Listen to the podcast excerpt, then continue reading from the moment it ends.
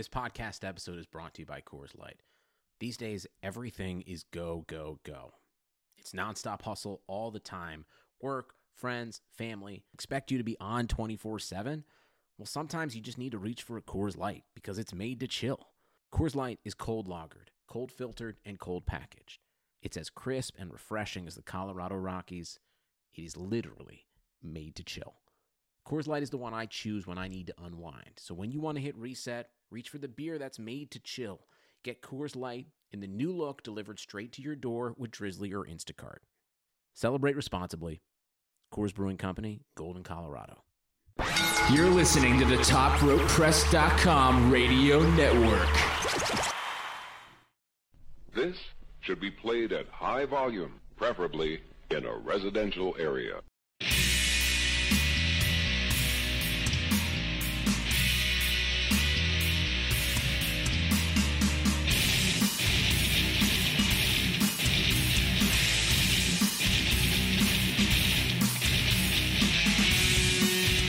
Welcome, everyone, to another episode of Top Rope Nation. We are back here in record time, actually. We just had our last episode on Saturday, and here we are on Wednesday with a new episode.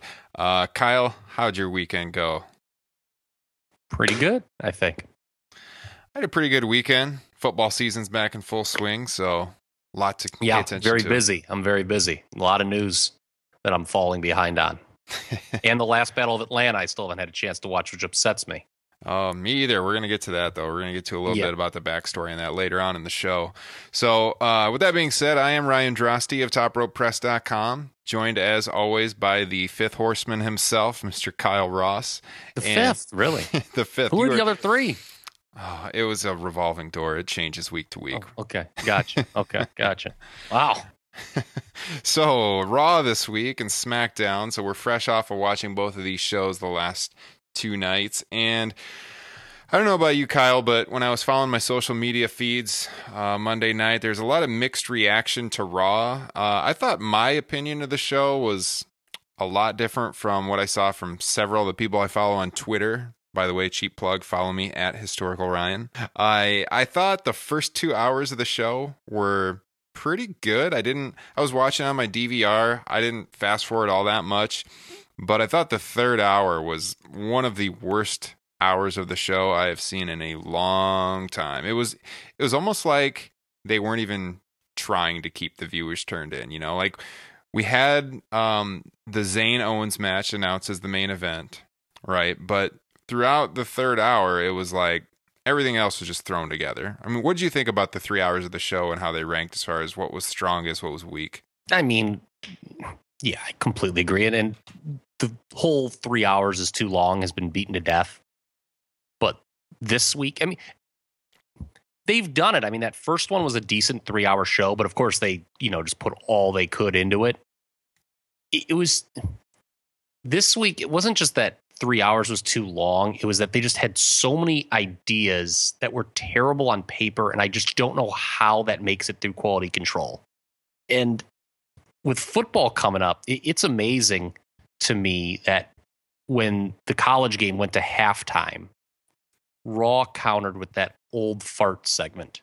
Oh, my God. Or the old day. Like, what a horrible move. Like, I mean, you've got to kind of know that that's maybe your... Ch- I mean, again, we talked about this last week, that the number of people flipping between a football game and Raw, it's not what it used to be. It's not a huge difference maker, I don't think. But I don't just...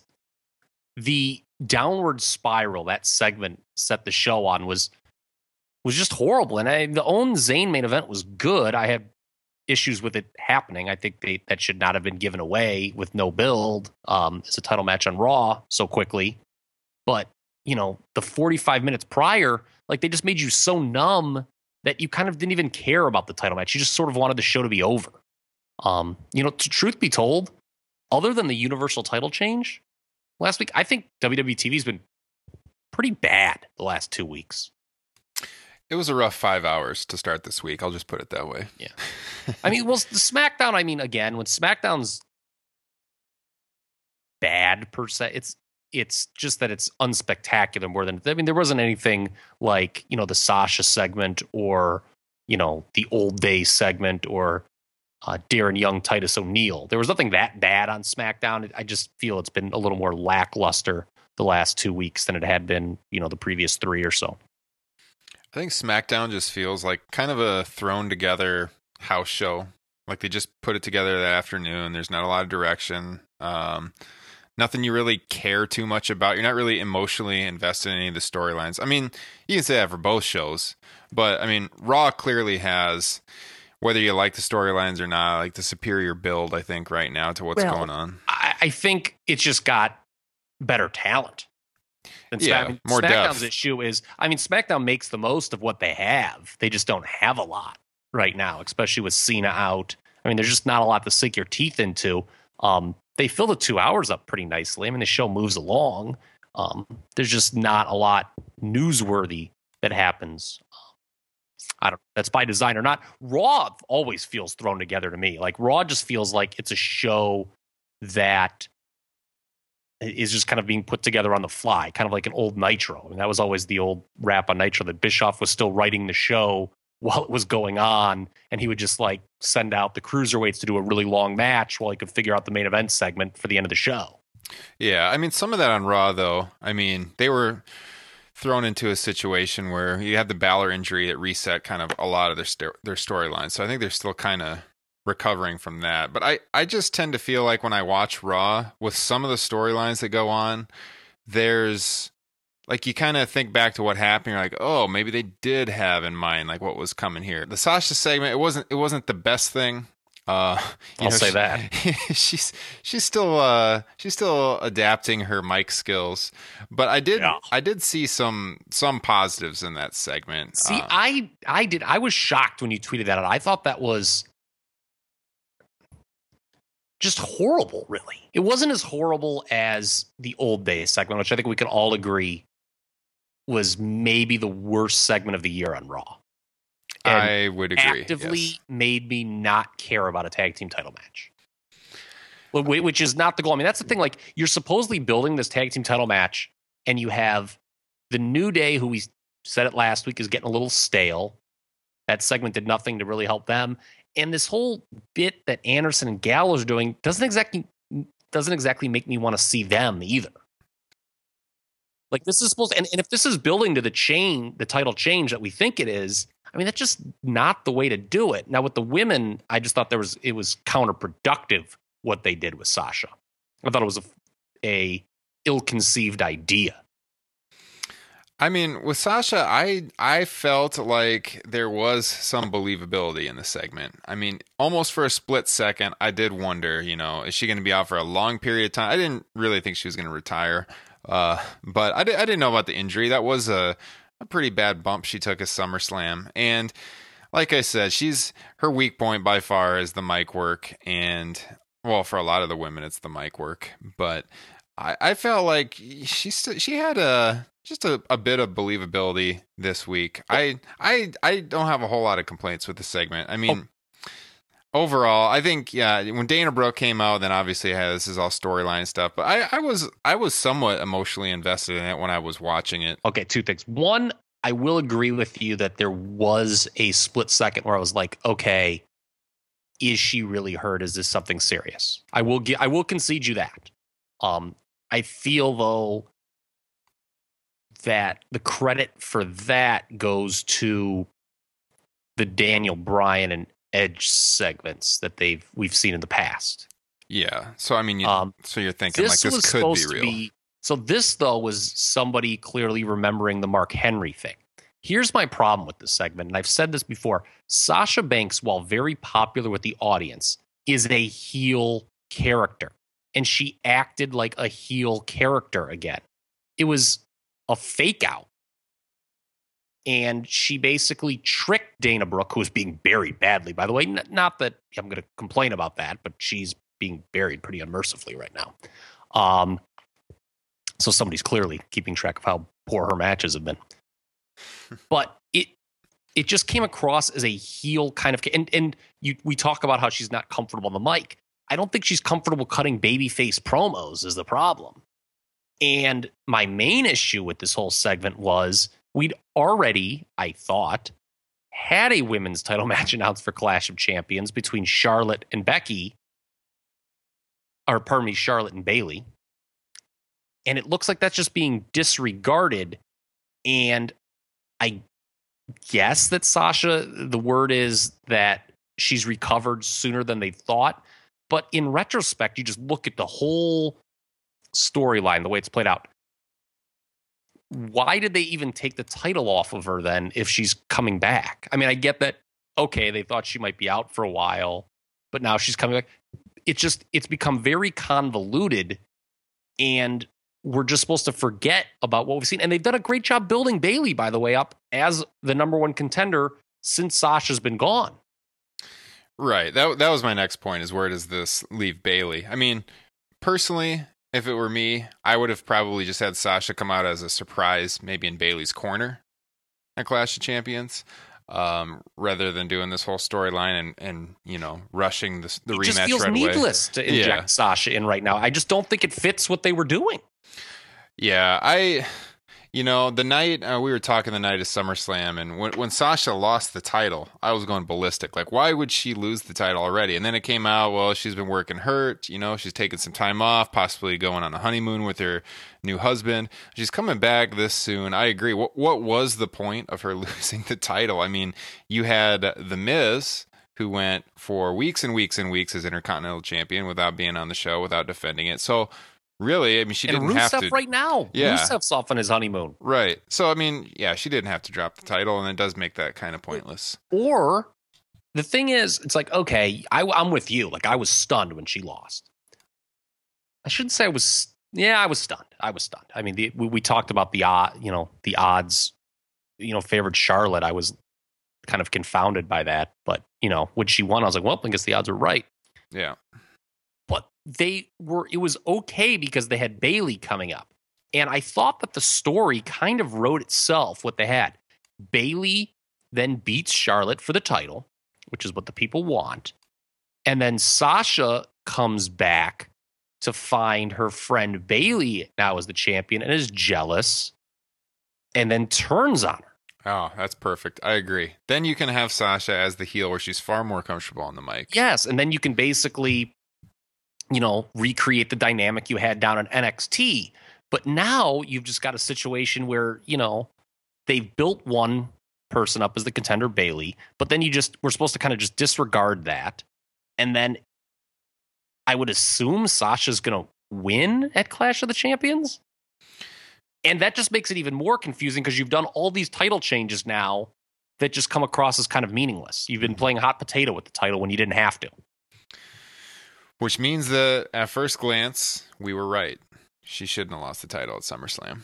Exactly. Yeah, yeah. Exactly. If if because the plan was, Meltzer said this, that the plan was all along that they had Charlotte and Sasha on the books for Clash of Champions, which is odd because had Sasha not gotten hurt, one would have thought they would have blown that thing off at SummerSlam. Yeah. I, I find that odd that Meltzer said that. But, okay, you do that. So, but there's, all right, that's the original plan. I get it. But there's just no need to go back to it right now. I just, that, my problem with the segment was the direction we were left with. I didn't like it at all. I, I, I don't want Sasha Banks as a viewer right now, just kind of randomly inserted after, you know, kind of, it was kind of like a, a kind of a heel type move where she just deceived everyone. And it wasn't, I, I didn't think it was executed very well at all. Obviously, with Bayley coming up, it, there is no need for Sasha to be a, a face now because they have a top face in the women's division on Raw. Like you were saying with N X T. All right, so when you had Bayley and Sasha in N X T, every single promo Sasha ever cut in that feud is better than everything she's done on the main roster. And that goes back to your point about how much better she is as a heel. So I think you will see a Sasha heel turn here coming up. Um, I don't know how they do it with her kind of, maybe they could tie in a little bit to her kind of stepping over Bayley to get this rematch right away. Maybe, you know, playing to the fact like she didn't even go and talk to her friend about it, didn't acknowledge that Bayley had the title shot. I don't know, but yeah, overall it's it's a mess in the women's division right yeah, now. Yeah, you're right. I mean, I guess they could still get there by doing that with you know, Bayley saying, hey, you know, I'm real happy for you, Sasha, that you won your title back, but, you know, I was supposed to get a shot. And then ba- and then Sasha can kind of dismiss her, oh, you know, and Bayley maybe says, oh, maybe, you know, I can get a shot or great match. And Sasha's like, oh, I'm not giving you a shot or something like that. I just feel her whole persona. And what's key with Bayley in turning Sasha heel is Bayley's probably the one character who can get the audience to accept Sasha in the heel role. Because the problem, I mean, Sasha is liked by the audience. Yeah. R- regardless of the fact that she's better as a heel and she's a more, her, her, the whole boss persona is a heel persona. Mm-hmm. Um, bec- you know, they have to be careful in doing that because, well, then she has to be opposed by somebody who the crowd's still willing to cheer. And Bayley's obviously that person. There's probably no one else who could um, make that transformation for Sasha work so well, I think. So, I mean, that's the direction I think that you'd like to see on Raw. What the title is, is Bayley and Sasha. And uh, I, I hope they do it right because it seems very convoluted right now. But there seems like a lot of convoluted title programs, quite frankly, in the W W E these days. I will say that I'm a little surprised at how well Bayley has translated to the main roster because I thought, I mean, I've talked about this with people for a long time that, you know, when, when she finally comes up to Raw or SmackDown, I'm not sure the character is going to translate in, in in the arena of, you know, fifteen, twenty thousand people like it does at Full Sail. And they, yeah, they, I mean, to be positive, they've done a really good job with her since they brought her up and character has translated well. I mean, you could make an argument outside of maybe Kevin Owens and Balor. I mean, Bayley's definitely translated to the main roster better than most N X T call-ups. And we could do a whole show on how some of these N X T call-ups, they just, the whole act just, just falls flat once they get to the main roster. I mean, I was kind of surprised, even with Balor, he got big reactions, but not as big as I thought he would when he debuted. Yeah, I mean, people need to remember that the N X T audience basically represents, what, a third of the Raw or SmackDown audience, I think, is what it works out to. Yeah, so if you look at two thirds of the people don't know who the heck these guys are. Yeah, and they're looking around, and the other third like knows everything about them. Yeah, I mean, that, you, that, yeah. Go ahead. If you look at the subscriber numbers and you compare that to the Raw viewership, yeah, you're like about a third. Okay. Yeah. Um. Yeah. I mean, it's a great point you make about some of these N X T gimmicks not translating well to the main roster. I mean, the two that come to mind are Adam Rose and Tyler Breeze. Oh, yeah. Which were complete disasters. And, you know, everyone's like, oh, this gimmick's so great. And then, you know, I didn't think it was, you know, and Bo Dallas didn't tra- hasn't translated well either. No. Um, by the way, you know, remind me next time I'm, you know, I, I need a boost at my job. I'm going to get drunk on an airplane and then, you know, I'll be rewarded the next week. I mean, wow, that was unbelievable. I thought for sure when he came out and was working against a jobber that he was going to lose.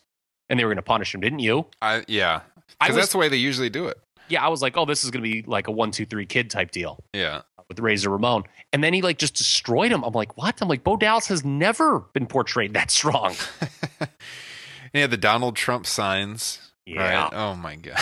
Like, yeah. I mean, honestly, but he had the signs and stuff, but it's still the same character. It's still the Bo Leave stuff that nobody cares about, and it's just like, why even bother? Yeah, well, it's interesting, like, you know, W W E Creative deserves a lot of shit, but some of those N X T gimmicks I actually didn't think would translate that well. Like Tyler Breeze, I mean, I'm not saying that the guy's gotten a fair deal on the main roster, but I didn't see him as anything more than low mid-card anyway. Yeah, I agree. I mean, he kind of had an okay presentation, and, you know, the selfie stick thing was kind of amusing, I guess, but, I mean, that's not a main event character, and his work, truth be told, in the ring isn't at a level where he can overcome that, you know? Mm-hmm. I mean, it's not like he's a super worker. It's not like he's, you know, one of the top ten workers in the company. I'm sorry, he's just not. Yeah. I mean, you're right. We could do a whole show on that with N X T um, and sort of the disconnect with the main roster that, you know, the guys that are making it um. big in N X T, you know, I mean, hell, if you look at the last TakeOver show, all the guys featured on that show were not guys they developed. They were guys that they went out and got from that had already been established, whether it be T N A or Japan or other indies. Those are the guys who are working. It's not, they're not really developing guys. And if you look at SmackDown, you know, they called Apollo Crews up way too early. He's a guy who could be used way more. So I wrote it last night in the report. He could use a ton more seasoning, but you know, they call him up too early, and now he's floundering on the main rosters, and now the crowd won't accept him. He, the, yeah, the problem with Cruz is he just has no no character at all. Like, why why are we supposed to be invested in this character? Yeah, that's why do what we I care? Wrote. He walks out, he smiles, he's a good guy. That's about it. Yeah, I mean, it's like, oh, this is a nice guy, and he can do flips. Yeah. Well, it's like, I mean, there's a lot of nice people that can do flips on this roster. Why do I care about this one more? Mm-hmm. And he loses, too, so he's a loser. I don't like him. I mean, no one likes losers.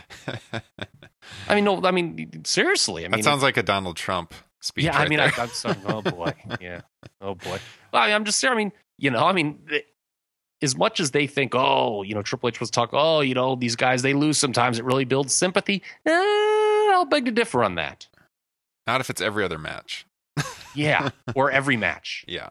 You know, I mean, you're right. Yes, there are some guys who that's worked with, but more often than not, you know, guys need to win to stay over, unless if they're super charismatic. Like, you know, everyone brings up um, The Rock, like in ninety-nine when he first turned face. Like, he lost kind of a lot mm-hmm. that year, but he was also The Rock. Yeah, like a once-in-a-generation talent. Is not The Rock. You know, Apollo Crews does not have the charisma and promo ability that The Rock did.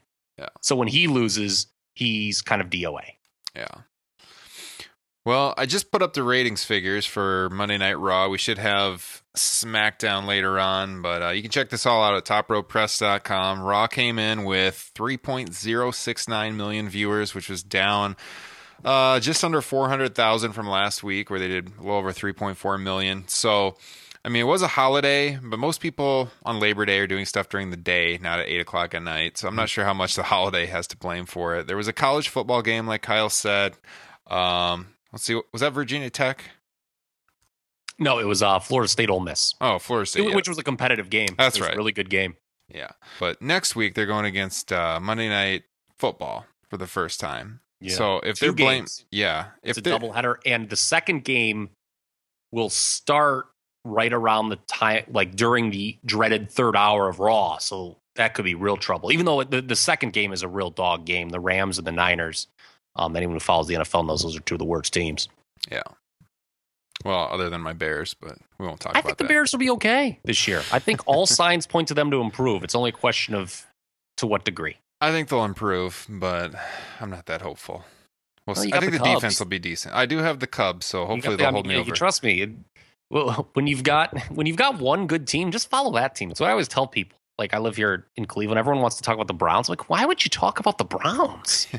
They're no good. We just have a basketball team that won the world championship. First time this city's won anything in a billion years. And the Indians are in first place. Who cares about the Browns? Yeah. The Browns? They're a horrible team.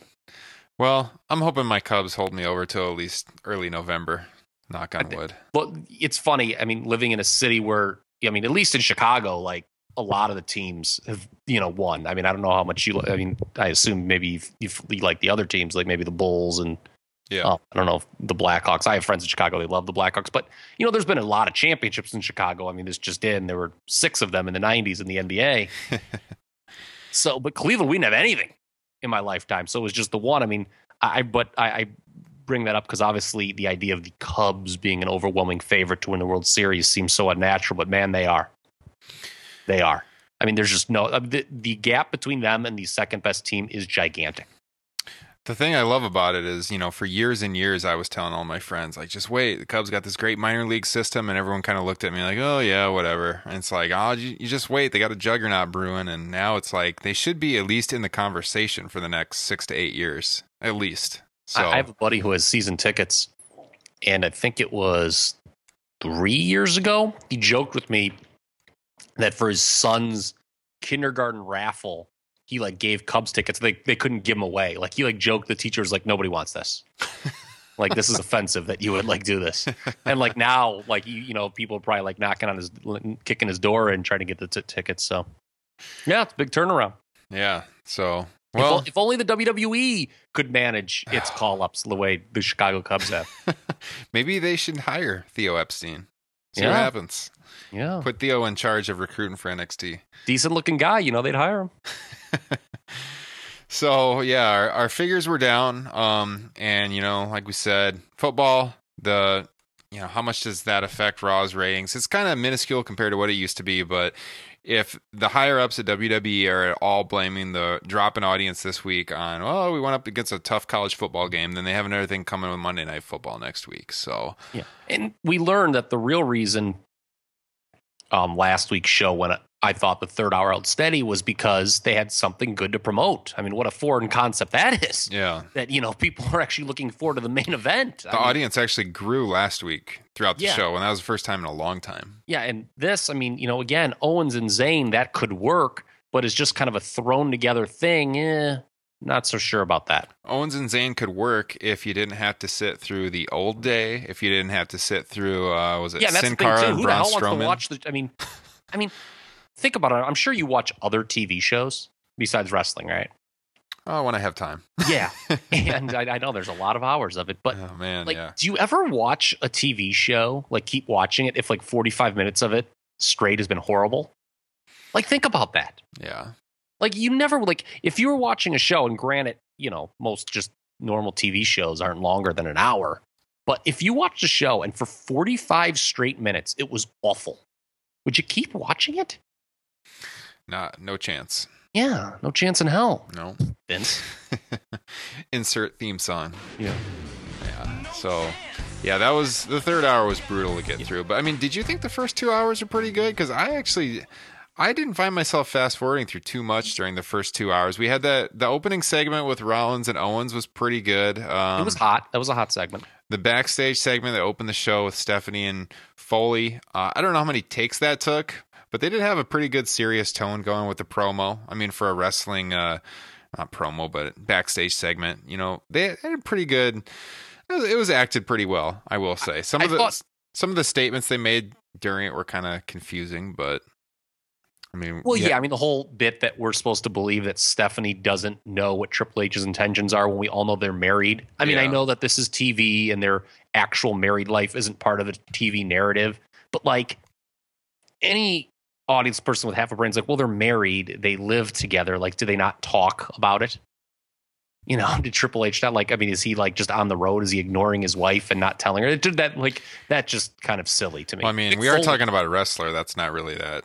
I mean, on the road, ignoring their wife, is, isn't that like what every wrestler does? Yeah, well, yeah, that's true. Triple H needs to tread lightly though. um Mick Foley, I thought this was maybe his best week in that G M role. I agree. one hundred percent. I, I think the bit where he over, quote unquote, overruled Stephanie and uh, delivered the no, he's not in regards to Rollins not being suspended, I thought was good. And the crowd reacted big to that. Mm-hmm. Um, I thought the entire, just because you had a new champion, um, it just felt different. It felt okay.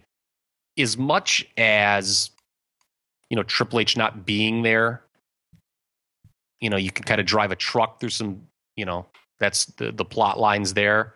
I actually liked that in the sense that it let Owen's character breathe because and not just sort of be a backdrop for a Triple H Stephanie storyline.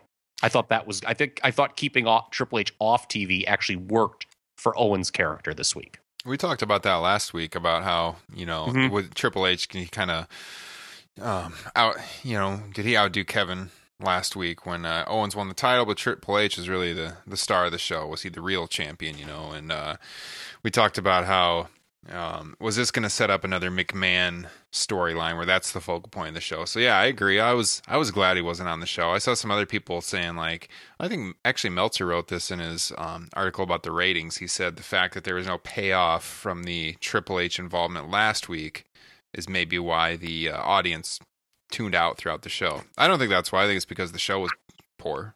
Yeah, I mean, I could kind of see that. I mean, I think that's what, I mean, they promoted it clearly at the top. Like, what the heck is this happening? I mean, it was clearly the intrigue.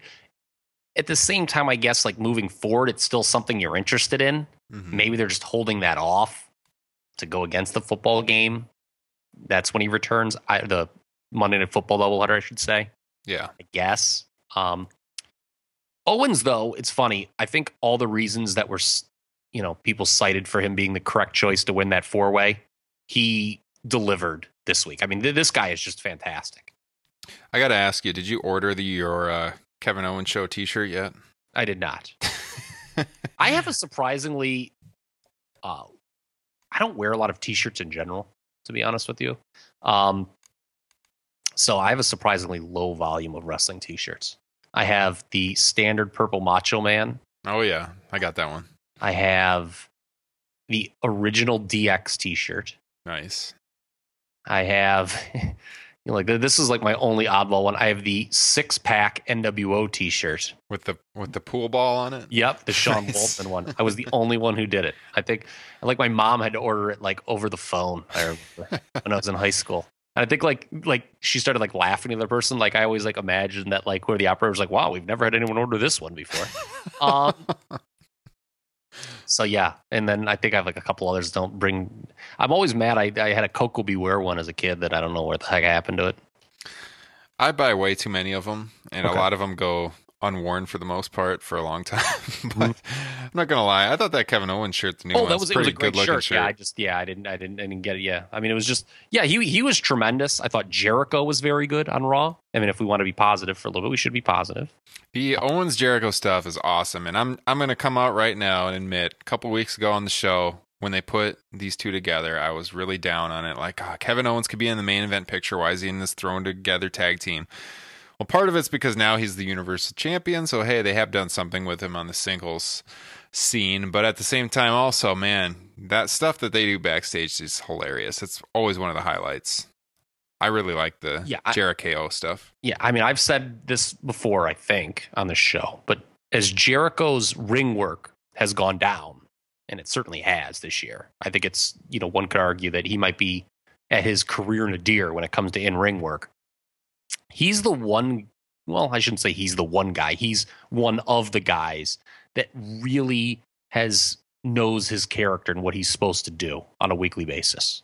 I, I think the character is great. The, the, the in-ring, eh, he's, he's, you know, he's had better days, but his stuff's really good. He's got a very well-defined heel character. And he, and here's the key. He plays a heel. He doesn't try to play like a cool heel that's trying to get the cheers. We talked about that with Triple H last week. He plays a heel, and yeah. he does it very well. I thought I thought that line he gave to Foley, he's like, what is Sami Zayn, a holy Foley mark? I thought that was absolutely tremendous. That was good. I agree. And that the bit awesome. about uh, walking up and referring to Owens as, quote, the longest reigning Universal oh, Champion of all time. I popped on that. Yeah, that, that was I mean, great. That, that stuff was really, really good. Can you believe this? Who the hell do you think you are, Foley, huh? Disrespecting my best friend and the longest reigning W W E Universal Champion in history? Huh? Seven days. Yeah. How dare you? You know. Um, so, and I'm glad that they're they're linking those two together because I think there's a lot of potential. I, I was kind of high on that before. I, I had actually had that idea. I think um, I had written to somebody before uh, that they should have been a team even before they teamed up. I I've got I've got uh, high hopes for them. They're two good, two good people in the heel role. And obviously, we got the uh, potential match down the road too, so that gives him a ready-made challenger if he holds the belt for a long time. So yeah, that's people want to see it. Have Jericho like turn. Yeah, you're right. That's another another thing. Yeah, um, I thought as far as challengers go, Seth Rollins, I was pleasantly surprised by how he was portrayed this week.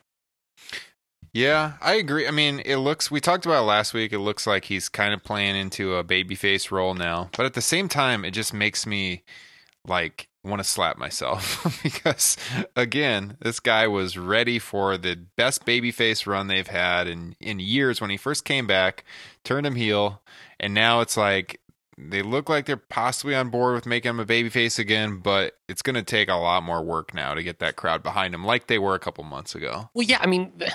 Again, when somebody's over as a babyface, I said this on the show last time, you got to roll with it. And the crowd was way more into him as a babyface two months ago. Now, that's not to say that he can't maybe get back over to that level, but he'll need something. You know, I mean, the key is he's probably not winning the title soon. Mm-hmm. Um, and I'm not sure, you know, what the spark is that could get him back to the level that he was when he first came back. To be honest, I don't know if there is anything. I mean, you know, the comeback pop is one of the biggest pops you can get if you've been off T V. It shows you the value of W W E T V these days. Um, there is a potential feud with Triple H down the line.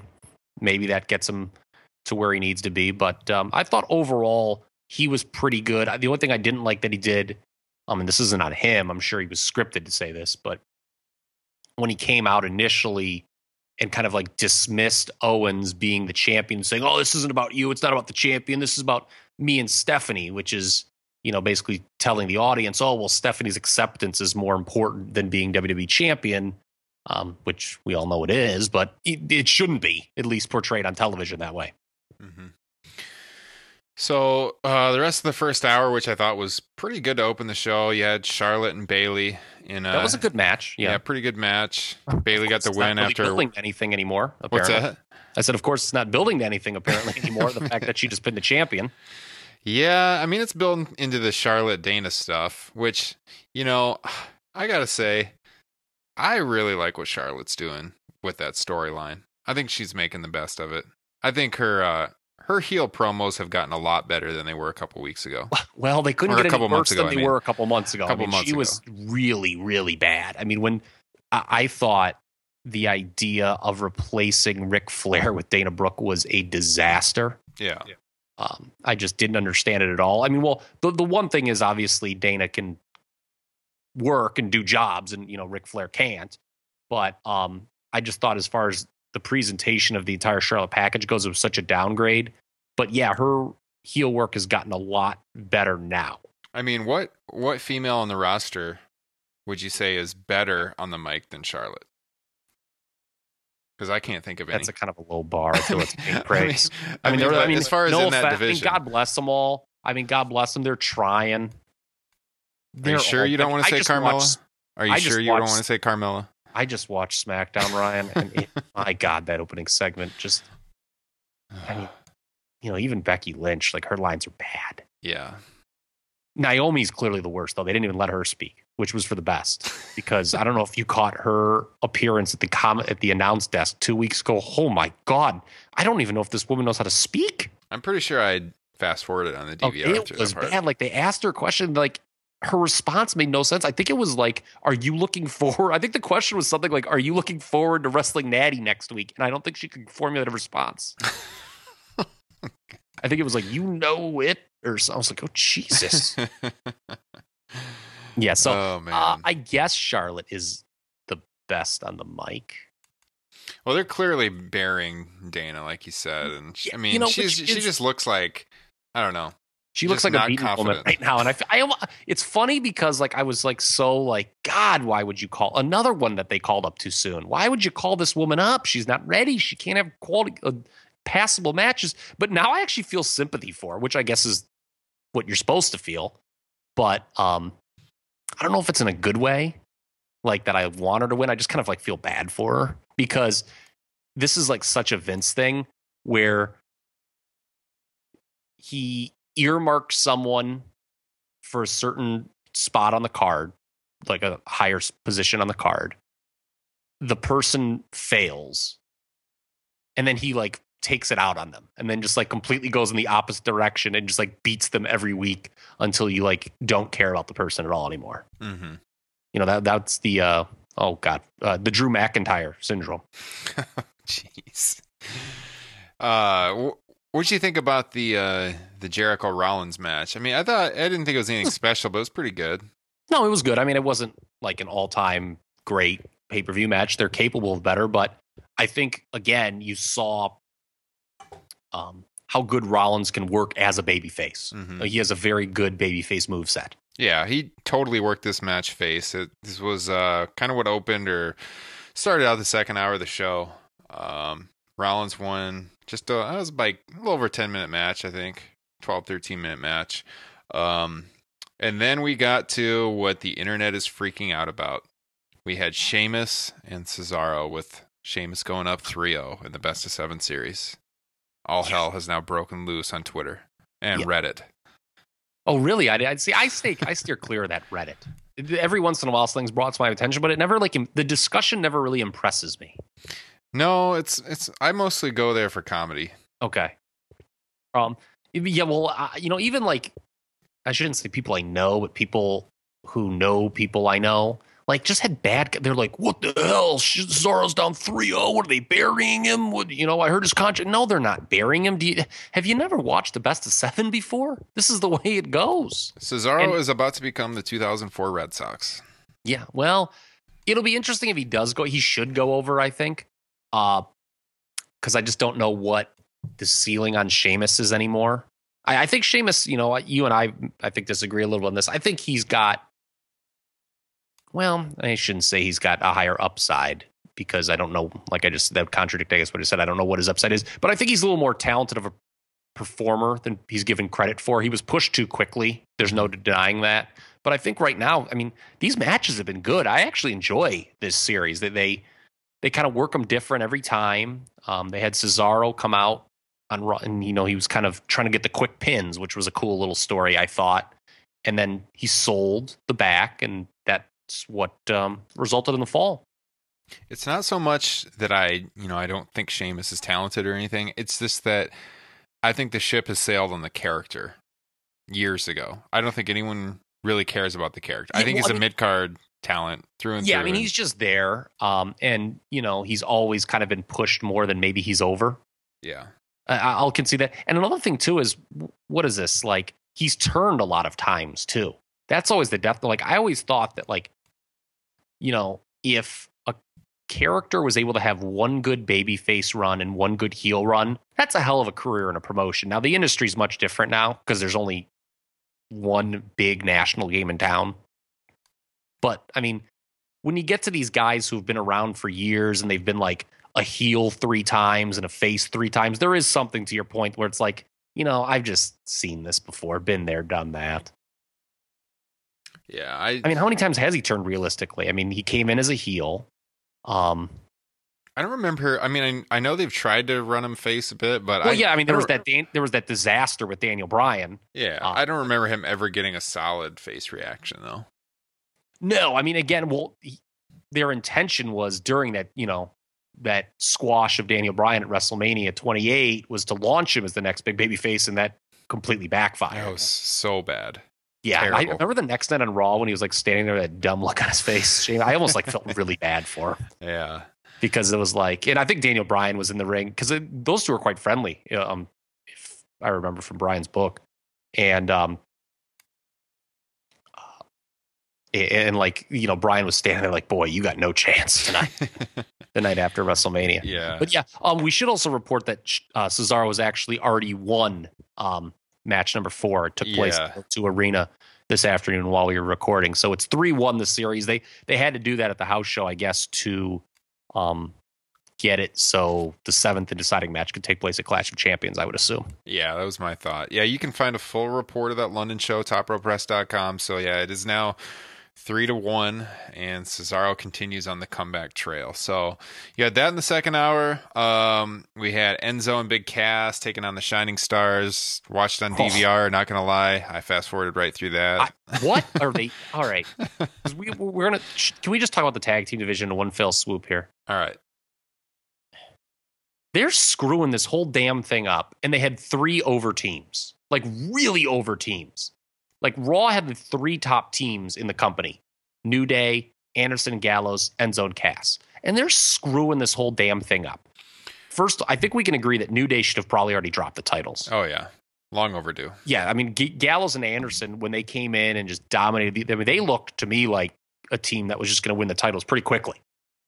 And they should have, truth be told. And, like, Enzo and Cass, what are they doing losing to the Shining Stars? Like, what I have no like, freaking clue. I, I you, cannot like, explain this. I get that you've got the limited roster with the brand split, so you can't afford to just be treating certain acts like complete jobbers. But, I mean, the Shining Stars are bad. Yeah. They're not over a lick. No. I mean, and it's not like with the W W E's resources, they can't just go out and get other teams. To be honest, I, I just think that like they need to be progressing this tag title picture in Raw in the right direction, and it just feels like we're in quicksand. Like they have a three-hour show, and the Shining Stars didn't even get their entrance on television. Yeah, they came yeah. back from commercial; they're already in the ring. Yeah, which which pigeonholes again. Like, I mean, I guess they just wanted to do kind of a surprise, but Enzo and Cass are really over. They aren't the act that should be, you know, losing when they don't have to. Yeah. But to me, I mean, like, aren't isn't the long game Enzo and Cass as tag team champions? You would think. think. I, mean, I mean, like, to me, it's set up nice. Like, if I'm in the Raw creative room a couple weeks ago or a month ago or two months ago, and I'm like, look, like right at the draft, around the draft time, and I'm looking, I'm like, okay, we got New Day now as the champs.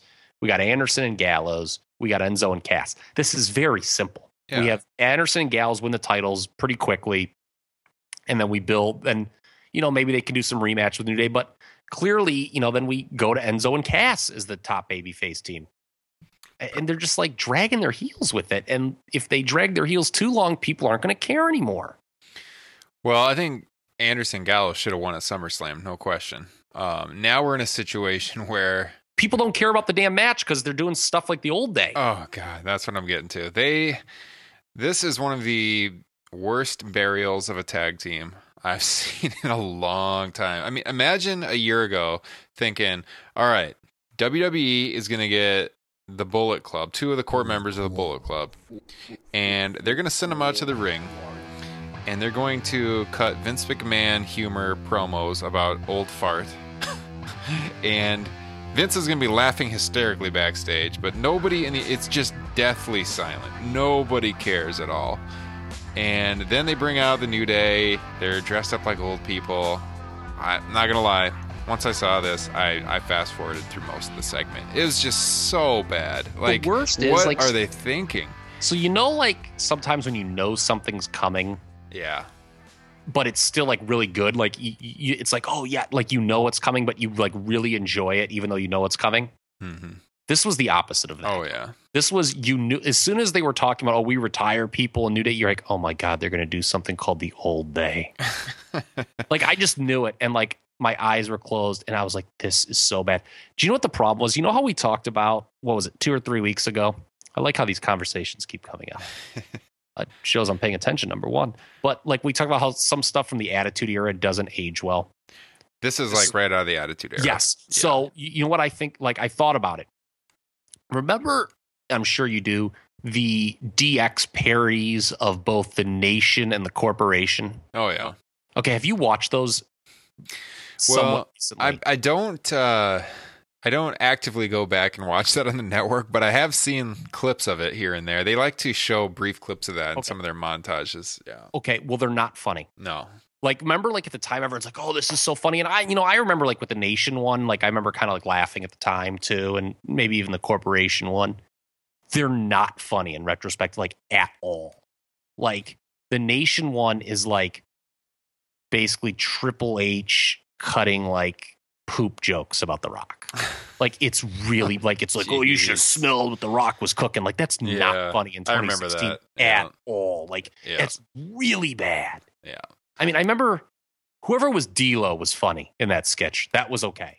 That was the like the okay part. Remember was was it Road Dogg? He just like kept running up the ropes and mm-hmm. like acting like dude, that was okay, but like it, those things have not aged well at all, and I, the problem is I think Vince still thinks they're funny. That's the that's the one constant right there is the like people that write this are funny. Writing to Vince because that's his sense of humor. Like, he thinks they're it's just hilarious. Not like at all. You can't do like comedy doesn't age well. Like people like a lot of my uh, friends give me like crap because like I'll just like they'll talk about like how great these comedies were from the eighties, and I'm like you know I watched it. It's it's really not that funny anymore. Well, I hope I, to God I, they're listening to the audience on this stuff because that place was just dead. Yeah, I mean, and they just, the fact that they went back to old fart, like in front of a live audience, yeah. after like how bad that segment looked the previous week in the pre-tape, is just like so tone deaf. Did you, uh, if you haven't, if you have this on your D V R, go back and just closely watch Luke Gallows' face as he says that line. Because when he says it, he has a look come over his face like, you got to be freaking kidding me. Like, they're making me say this. I mean, this this is not hard. These guys were the Bullet Club. This is the group in New Japan that just destroyed people. Why did they, do they make this so hard them, on themselves? I don't get it. When they came out and just destroyed the Usos, remember that? Yeah. Like, they looked so good. Should have been like that every week. It just just book them as badass heels. It's not that they don't have to, everything doesn't have to be comedy in wrestling. Yeah. Well, and the thing is, everyone says like Anderson's kind of a funny guy. Yeah. But like nobody can make this funny. No. I mean, this was just I, it's just so ill. It's it's like this segment with Sasha, the whole like, oh, we're going to like spoof, you know, the Daniel Bryan and Edge retirements and get people to think, you know, she's going to retire, but she's really not. It's just a poor idea. Mm-hmm. Like, you know, I mean, that's on the creative side of things. Yeah. I mean, it doesn't matter who's it's, it's the material. I mean, you can have, uh, you know, you have Dave Chappelle out there, you have Robin Williams out there. It's some of the best comedians of all time. If they're delivering this crap material, nobody's going to laugh. It's horrible. Horrible, horrible, horrible. I was I mean, the worst part of Raw. Old fart. Like, I just can't think of anyone who thinks that's funny. Imagine I mean, like, sitting around in the writing meetings and it's like, all right, what words can we put in here with these letters to make this acronym work? When I wrote that update on Top Rope Press dot com about complaining about that Dudley segment, about how it won't lead to anything and it was just needless and it was just a missed opportunity, I never would have imagined in a million years this was kind of the residual we get. Like, this is actually way worse than anything I could have conceived at that time. So one of the worst segments on Raw in a long time. Um, then we had... And the problem is it makes you not want to watch the tag team. Like, it's oh, supposedly yeah. building to this big tag team title match that you now don't want to see because you remember old fart. Yeah. yeah. Nobody takes him seriously. It just kills him, buries him. Uh, let's see. We had a Nia Jax squash somewhere in there. Um, that was also in this disastrous third hour. Uh, we oh, let's see. We had Sin Cara. That's okay. They can they can actually afford to keep doing that with her because they've got enough on Raw at the top of the title picture that they can just kind of build her up. Um, you know, and for a while. I mean, I don't know. Like, apparently they're gonna do something with her and Alicia Fox. That segment was an atrocity oh later on. God. We haven't gotten to that. But, you know, they can afford to ki- kind of keep doing this with Nia Jax. There's no rush with her to get her anywhere, I don't think. No, but, yeah, again, it's it's like what we talked about at the beginning. Like, if you're watching this show and you get to the third hour, and w- this is in order what the third hour was. It was the old fart segment. Um, following that, you had Darren Young and Jinder Mahal. Oh, boy. You had um, Braun allow me, Strowman allow and Sin Cara. The, yeah, allow me to be the latest to vote for Darren Young, Titus O'Neil as worst feud of the year. Oh, God. I agree. Who who possibly is interested in this at this it's point? It's the opposite of the Mega Powers Explode. Braun Strowman and Sin Cara. Um, then you had the Sasha segment, which we kind of discussed earlier. Um, and then finally, if you could stomach all of that and you were watching live, you got Kevin Owens and Sami Zayn at the very end. So they had a pretty good match. Nothing like what they're capable of. Is just kind I of liked a... the finish. The finish was good with the ankle coming into play. Yeah. Uh, I mean, they've obviously had far better matches, but for a T V main event, it was decent. Um, so it did close the show out on a, a better note than the previous forty-five minutes, but it was rough getting there. I mean, if they would have just faded to black, it would have been better than the previous forty-five minutes. But. Yeah. So that said, if I had to choose between Raw and SmackDown this week, I'm saying Raw's the better show still, just because of the first oh two my. hours. Just because of the first two hours. Yeah, I I thought SmackDown was like one of the worst SmackDowns of the brand split so far. Again, I think it was just uneventful. Just nothing important. Nothing. Well, going. No, this is a go-home show for a pay-per-view. Yeah, th- that was the problem. That it was yeah. it that. The problem was that Backlash just does not feel important at all. And I'll say this. I think the Usos heel turn was the best thing on W W E T V this week. Yeah, it was, I was, I, it was good. We've been talking about it for weeks. Needs to happen, needs to happen, yeah, finally happened. Remember what I said about like, oh, there's sometimes when you know something's going to happen and it's still good, even though you know it's going to happen. That that was an example of that. Yeah. And um, I thought it was executed brilliantly, and it got over, too. Like, people were caring about the Usos by the end of that show. When they cut that promo backstage, you could hear people uh, in the audience. Some people, of course, they, you know, this is, like, so typical, unfortunately, with W W E. You know, you have this floundering babyface act. You turn them into strong heels, and the people start cheering them, which is, you know, not what you want. Mm-hmm. But um, and there wasn't a huge cheer, but you, you could totally tell people, you know, they had a fire in their promo, and people were like, okay, the Usos are meaningful again. They're not just, you know, dancing around asking us to say, oh, when they say oos, you know, I mean, it was, it was really good. And I liked too how they did that match in thirty seconds. I really, really liked that. Cause it was, it, it was different. It was, yeah, it was surprising. You know, okay. Yes. That they're capable. Yeah, you're right. Okay. Well, they're capable of giving a good match. Well, that's what you get down the line. I thought it was, um, a good impetus for the frustration to boil over with the Usos. Yeah. I thought that was I thought that was really, really good. Yeah, that was well written. I liked yeah. it. Um, the only issue I have, it was funny, I was my SmackDown review, I apologize, all you people out there, was a little late getting out because I was just finishing kind of complaining about the narrative they'd created with the potential American Alpha versus Heath Slater Rhino final when the news came down on Talking Smack that American Alpha had been taken out of the spot. So this is kind of their push to get Heath Slater over all the way. Yeah, I would assume. Here's the thing. I wouldn't put them over the pay-per-view. I, I would absolutely put the Usos over as the tag team champions. Yeah. There's no doubt in my mind that in terms of longevity and ceiling, the Usos are a way better option. You, I mean, this company renigs on storylines all the time. You can find another way for Slater to get this contract. I just think that Slater and Rhino, you that's just not a good option. First option as champions, I don't think. I mean, are they going to be like long-term champions? I think that would be weird. Yeah. Because, like, to me, Usos and Alphas, that, you know, okay, Alpha can come back and just want revenge, but, you know, that's not as, you know, tantalizing, I suppose, as Alpha coming back and the Usos have kind of stolen their title opportunity and stolen the titles. Mm-hmm. Yeah. I, I think I think that's the way to go. But I, the whole thing with what they did on Talking Smack is a little convoluted. No. You know, how they've got, you know, they just took the two losers and now they're going to wrestle again. It like, you know, even Brian and, and Shane McMahon were like, yeah, this is kind of dumb, mm-hmm. but what else are we supposed to do? Well, I don't get, you know, why does uh, the Hype Bros get another shot at it? Wouldn't you, th- wouldn't you think you just put the Usos in the finals?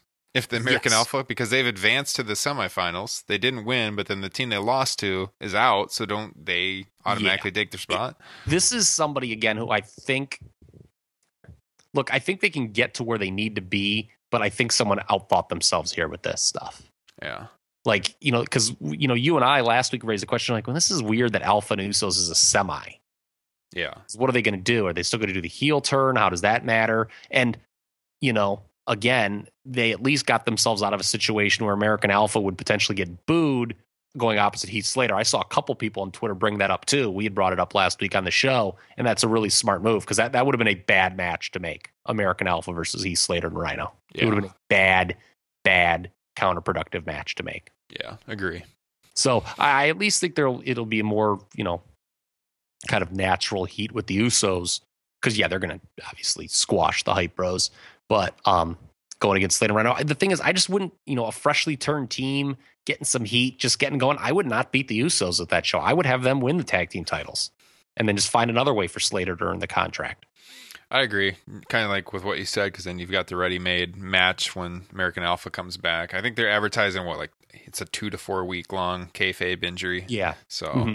you get the ready-made match between the two. So it only makes sense. Um, and those will be good matches. Yeah. Oh, yeah. Definitely. So let's just whiz through SmackDown. I mean, we kind of, we kind of, I guess we already talked about the women's segment at the beginning. That was rough.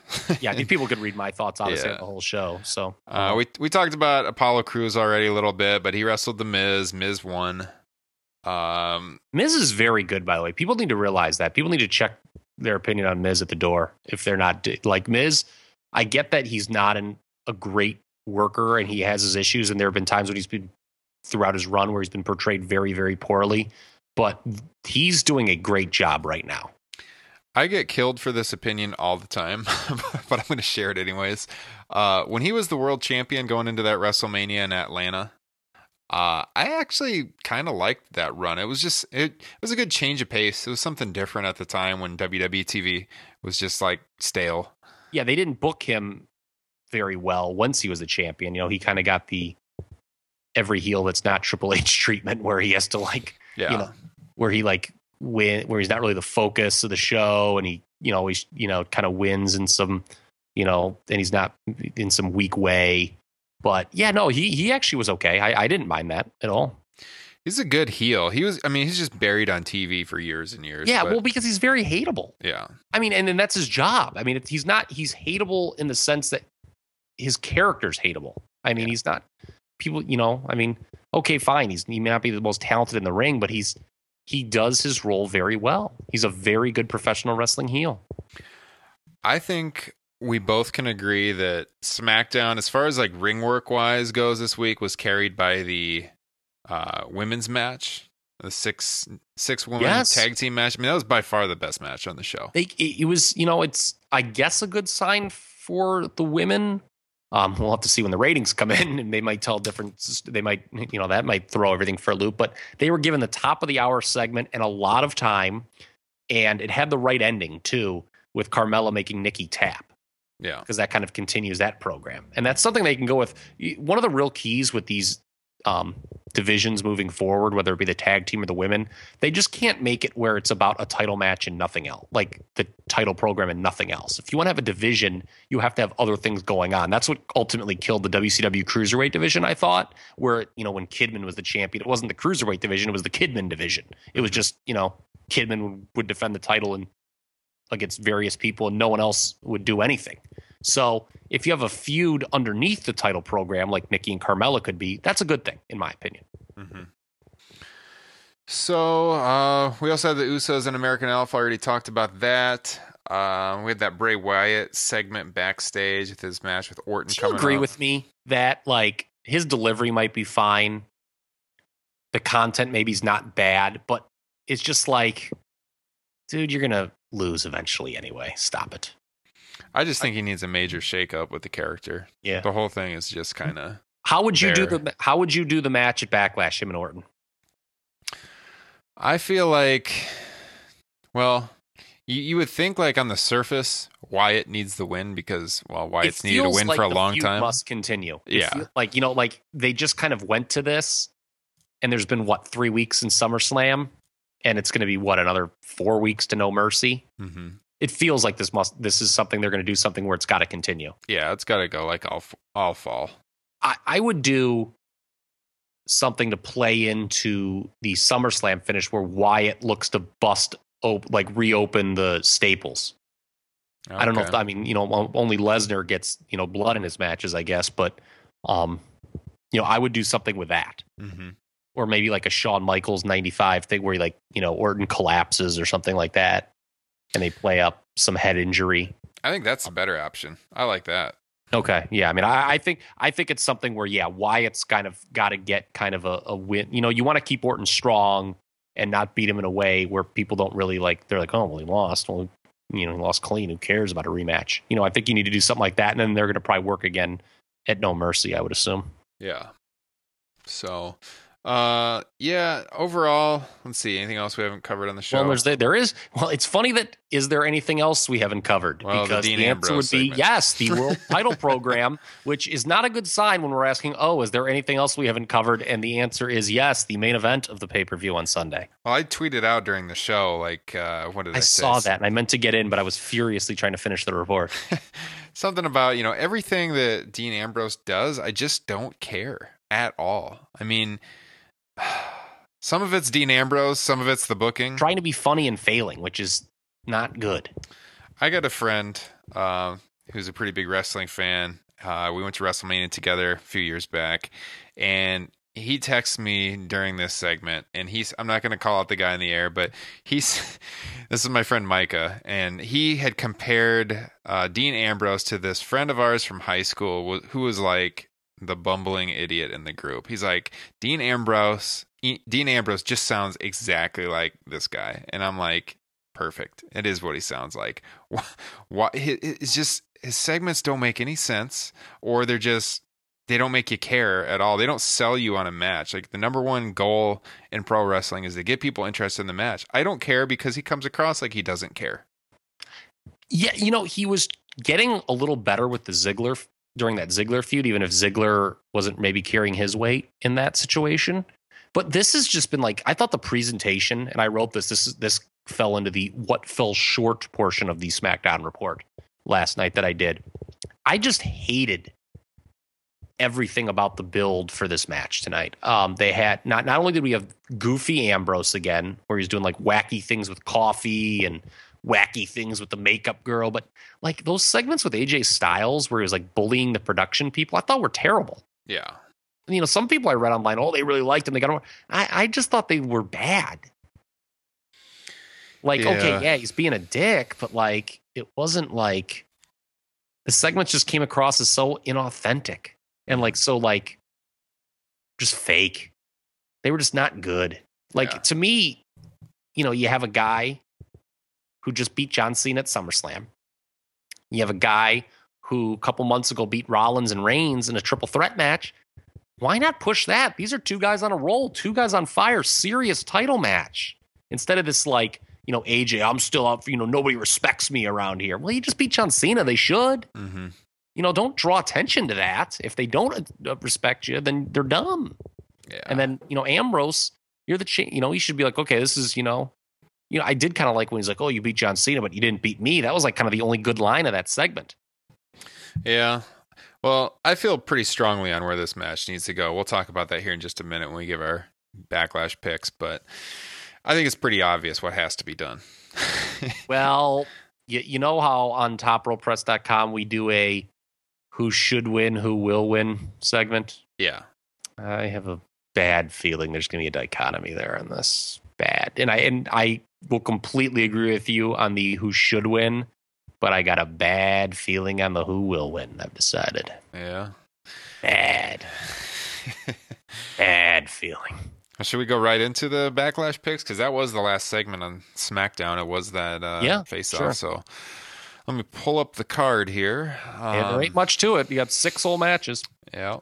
I'm so, wondering, I mean, it's not going to go two hours, but, uh, you know, this will be kind of like old school. And by old school, um, I mean like the late nineties when I guess the pay-per-views are like only two and a half hours. I can't imagine this one's going past the top of well, past eleven p.m. Well, there's the problem is there's not even that many matches on the card where you're like, oh yeah, give them forty-five minutes. Like, yeah, I know. Which, which match do you want to see go forty-five minutes? Yeah. Uh, not the women. So mm. even though that's an elimination match, so it will get time. Oh yeah. All right. So Orton and Bray Wyatt, um, kind of alluded to this the other. Yeah. I think, I think Wyatt should win and probably will. Um, some sort of finish that leads to a rematch. Okay. I think so too. I think Wyatt's winning. Uh, then we've got the, as they're advertising, the second chance tag team match where these two have a chance to get into the finals again. So we got the Usos against the Hype Bros. I think the Usos are going over. Yeah, that there's just should be no debating that. It should be a squash. Well, I don't think it could be a squash because you may need to use the Hype Bros down the line. And then we got the six-pack challenge for the first ever SmackDown Women's Champion. So you got Nikki Bella, Becky Lynch, Carmella, Natalia, Alexa Bliss, and Naomi. I'm going Becky Lynch. I would also go Becky Lynch there. She. All right, let's do this. Who could win? Let's be real. Not not just who we kind of want to or who, you know, we would pick. Who are the realistic choices for this? We can eliminate Naomi. We yeah. can eliminate Alexa. We can eliminate Natty. Um, I can't imagine I'm putting on Carmella. Yeah, I can't either. That'd be bad. I, I think Nikki and Becky are the only real yeah, possibilities. And, yeah, and I think that because Nikki and Carmella have the feud going, that gives them something to do outside of the title program. Mm-hmm. And you could have Becky defend against, you know, Alexa and Natty for the next couple weeks until, you know, we get the glorious return of Eva Marie. Who's I mean, on vacation in her suspension filming Total Divas. Yes. I, don't you think? I mean, I, you know, I was trying to talk myself into maybe another option there, but I just don't know if I can. I mean, you're right. Nikki Bella always, they think she's maybe the big star. So maybe they go with her, but I just, eh, I think the crowd kind of really wants Becky and that would be the right option. If they wanted a heel champion, I think, uh, I thought Alexa was decent this week. As as bad as that segment was to open the show, I thought she was okay. She's not bad, but I just don't think she's ready for that position. No. And if you want, if you want to do a heel champion on SmackDown, then Eva Marie is actually your option. I'm not even being facetious there. Yeah, yeah. But I mean, but I, uh, out of the, the women in this match, if if they wanted to go heel, I would probably go with her over Natalia just to change it up. Yeah, I, I just I just think it would feel like. Um, I'm going to bring up kind of a dated reference here. Remember when D D P won the world, ti- the W C W world title uh, at Spring Stampede ninety-eight or ninety-nine. Was that the was first it? time he won it? Yes. Yeah. It was a four-way. Yeah. It was against, he was like in there with Hogan, Flair, and another big star whose name is escaping me. It might have been Sting. Yeah. And Rick and Savage was the referee. And I remember I was with a buddy, like watching with a buddy who was like only had kind of gotten into wrestling that year. And he's like, oh, man, you know, this is kind of cool. Like, you know, any of these guys could win except D D P. And then like D D P won. It's like I kind of feel like that's with like Alexa Bliss. It's like, OK, it would win and be like, oh, Alexa Bliss won. And then you're like, oh, Alexa Bliss won. You know, it's like it'd be a surprise, but I don't think it would be. You know, I, I just don't think she's ready. That's not, that's not to, you know, demean her in any way. I think she's fine. I just don't think her as the champion works right now. And let's see. Next match, we've got the finals of the tag team tournament. I would, I'm picking the Usos there just because it makes sense with the American Alpha angle. Yeah, and I just think, I think it would get them over even more as heels too. Not just after injuring Alpha, sneaking their way in, and uh, costing Heath Slater his chance at a contract. I think that would get them over nicely as heels. Yeah. I think you got something to work with there. Yeah. Uh, I C title match, Miz and Ziggler. That's Miz and a lie. There is no justification for Dolph Ziggler winning that match. No, Ziggler's character is all over the place right now. Oh, he, he was awful on commentary. I yeah. wrote, it was, it was, it was one of those things where he's like trying to detract from the match. Like when these guys are out there, um, you know, they could, you're right, all over the place is kind of the results when you they bring somebody out there to do commentary during a match. God, he was he was like the most unsympathetic babyface ever. He was like complaining about people on Twitter and stuff like that. It was just very bad. Yeah. I hope they're going heel with them or something, because this he's in a dead end right now. Could have said that for the last five years. Yeah, yeah, true. And then uh, the main event, of course, Ambrose defending against A J in the W W E title match. I feel very strongly that A J should win. However, just like you, I think you also feel A J should win. Yep. There's no doubt about that. But if Miz is going over, um, if the Usos are winning, are they going to have, at least on the male side, another heel win? I, I don't know. Well, that's I don't a know funny if- way to look at it, because I actually have a similar but slightly different way to look at it. So they're crowning a new tag team champion, right? Yeah. They're crowning a new women's champion, right? Are they going to crown, and that's going to be like three new champions coming out of one show? That seems like a lot. Well, it's supposed to be the new era. Yeah, but I the, the, I think our points are both well taken, and they kind of mean the same thing. It's that Dean Ambrose is going to retain for all the wrong reasons. Yeah, it has not been the best title run for Dean Ambrose. Yeah, I, I just hope they got it. Are they going to go to like some horrible non-finish here? I could see that, because yeah. you can't beat A J Styles. I just, I still feel Ambrose has to be heel, but I, yeah, like you said last week, they put so much into developing this heel Styles character that I don't see a double switch happening. Yeah. But at the same time, man, Ambrose as a face is just, it's not going anywhere.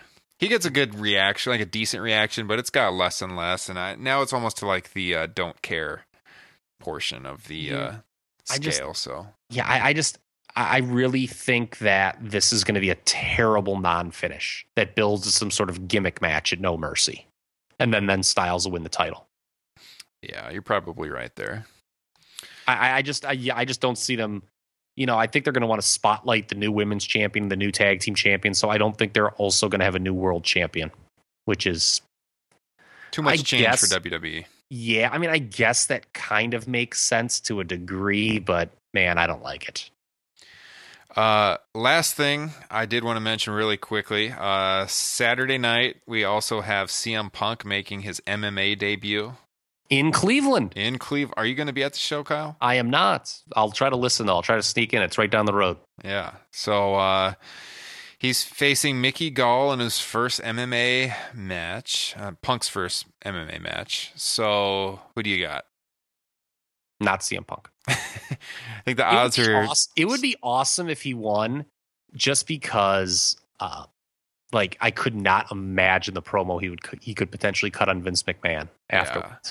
Although I, I feel with all the law with all the lawyers involved in that, he might not do that. Yeah, I think. What did uh, you think of?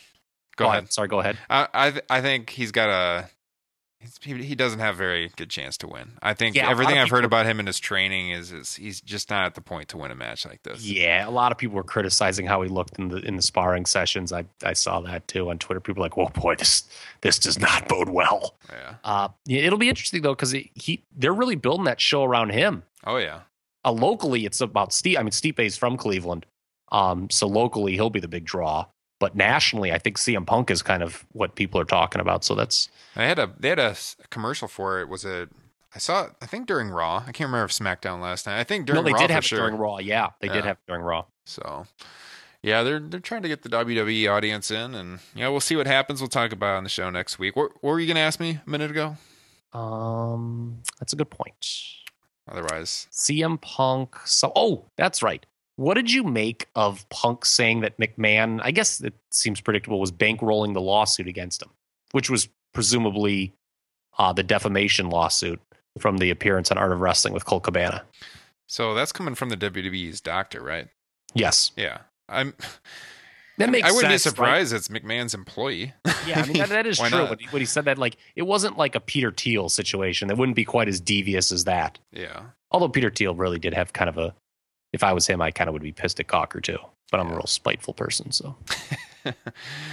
Well, on that note, guys, we are out of time. Thank you all out there for listening this week. Like I say every week, go ahead and subscribe on iTunes. Leave us a rating on there. The more ratings we have, the higher up we will rank on iTunes. So help us out.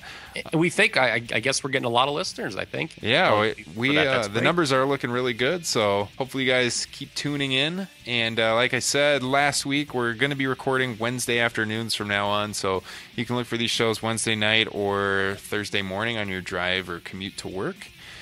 And other what a than great that, way to start your day. Oh, yeah. Top Rope Nation will start your day off on the right track. So check us out on iTunes. Check us out on Top Rope Press dot com, Podbean, Stitcher. You can find us everywhere. We will also have a pretty awesome T-shirt that I am looking forward to. My buddy Tim is designing a logo for oh. a T-shirt for us for the podcast that I think you guys are all going to want to check out. It's going to be on Pro Wrestling Tees here within a couple of weeks. So, Kyle, I'll make sure to send you one. Well, thank you. I will wear that T-shirt. I, I love the I love the Top Rope Press T-shirt. It's very comfortable. We do have three shirts already for sale for the website, so you can check that out at Pro Wrestling Tees dot com slash Top Rope Press. With that being said, I am Ryan Droste. This is my co-host, Kyle Ross, and we will catch you all next week.